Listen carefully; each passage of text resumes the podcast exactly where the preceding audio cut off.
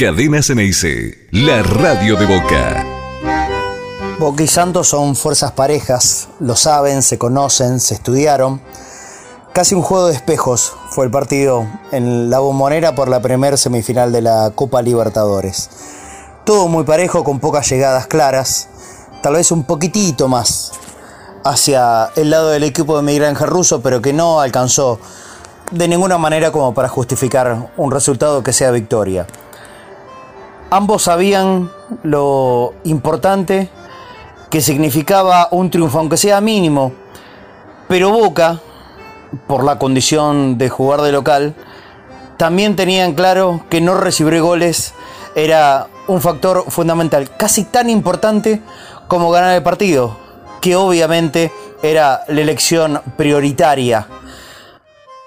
Por eso tal vez el 0 a 0 y con esta frase que suele decirse en el fútbol, el mejor de los peores resultados, no le termina cayendo tan mal Boca convirtiendo un gol en el partido de vuelta en el Vila Belmiro, el estadio de Santos en Brasil, estará complicando por demás al conjunto brasileño. Y como son fuerzas parecidas en las que ambos equipos se sienten más cómodos jugando al contraataque que tomando el protagonismo del partido desde el inicio, tal vez ahora a Boca le toca la tarea más liviana. ¿Eso sea una ventaja para el próximo partido? Solo Dios lo sabe, por supuesto. Pero Boca irá en búsqueda de ese gol y no hay que irse muy lejos en los antecedentes.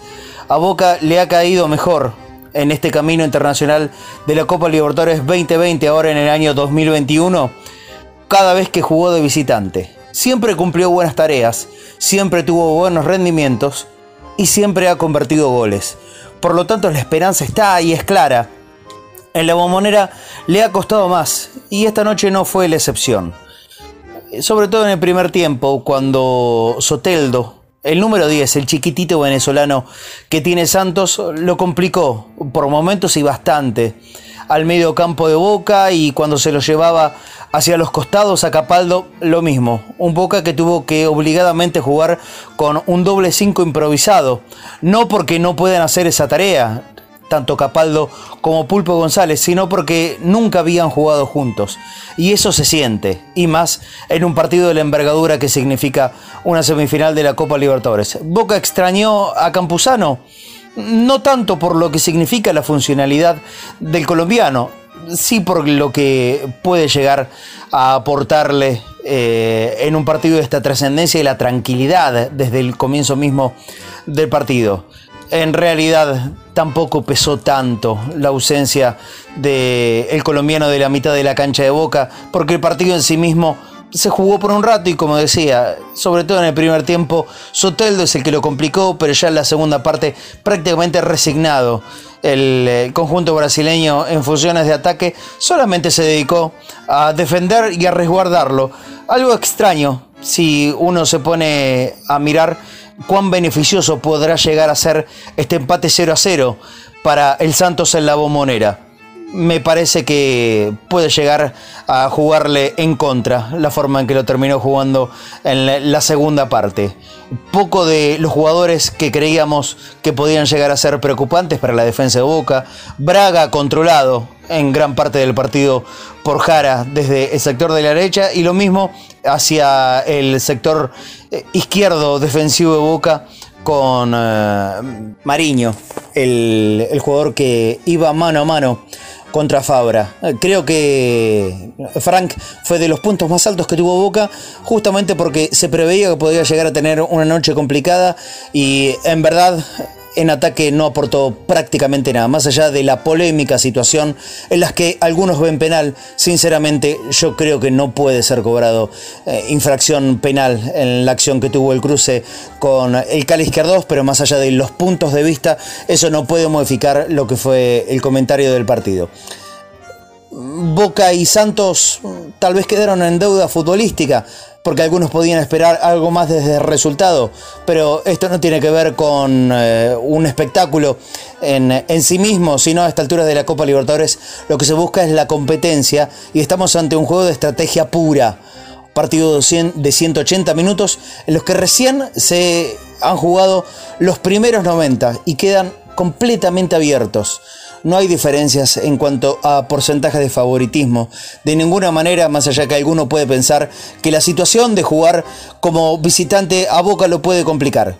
Repito, ya ha dado muestras y en muchas ocasiones Boca a lo largo de su historia y en esta misma Copa Libertadores que ha sabido pararse y hacerse fuerte mucho más jugando de visita que en la propia Bombonera. Bombonera que hoy ha visto su última versión de la Copa Libertadores 2020, porque sea como sea, Boca no volverá a jugar. Ojalá y Dios quiera que no sea la última incursión la próxima semana, sino que tenga un capítulo más para la final de la Copa Libertadores que será el 30 de enero en eh, el Maracaná de Brasil vaya uno a saber contra qué rival, aunque en la otra semifinal está claro, ¿no? Hay un eh, rival potencial muchísimo más claro, no tanto aquí. Aquí todavía está por verse. Y eso es uno de los puntos en los que se puede sacar como positivo.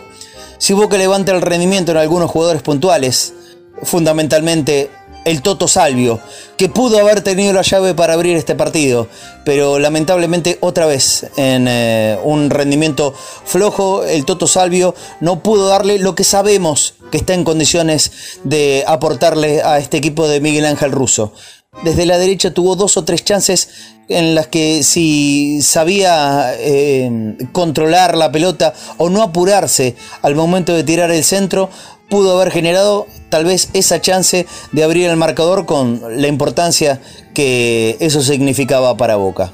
Un equipo con poco peso ofensivo dentro del área, la ausencia de Guanchope Ávila, obviamente, cada vez que no se convierte, queda más en evidencia, más allá del juego táctico en el que siempre se recuesta y lo ve favorable el técnico Boca con Soldano, un Carlos Tevez con poca participación, pero la que tuvo fue indudablemente importante, y Villa, que parecía tener el camino del triunfo en los primeros 15 minutos y después terminó bastante bien controlado por la defensa del equipo brasileño todo por jugarse. Tranquilidad, queda una semana, hay que confiar en Boca.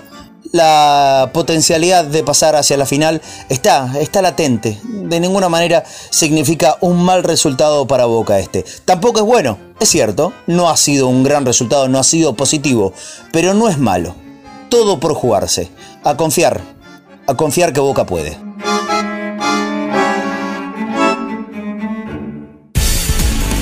Cadena Ceneice es multiplataforma. www.cadenaceneice.com Tu mini Play Store de iPhone y Android.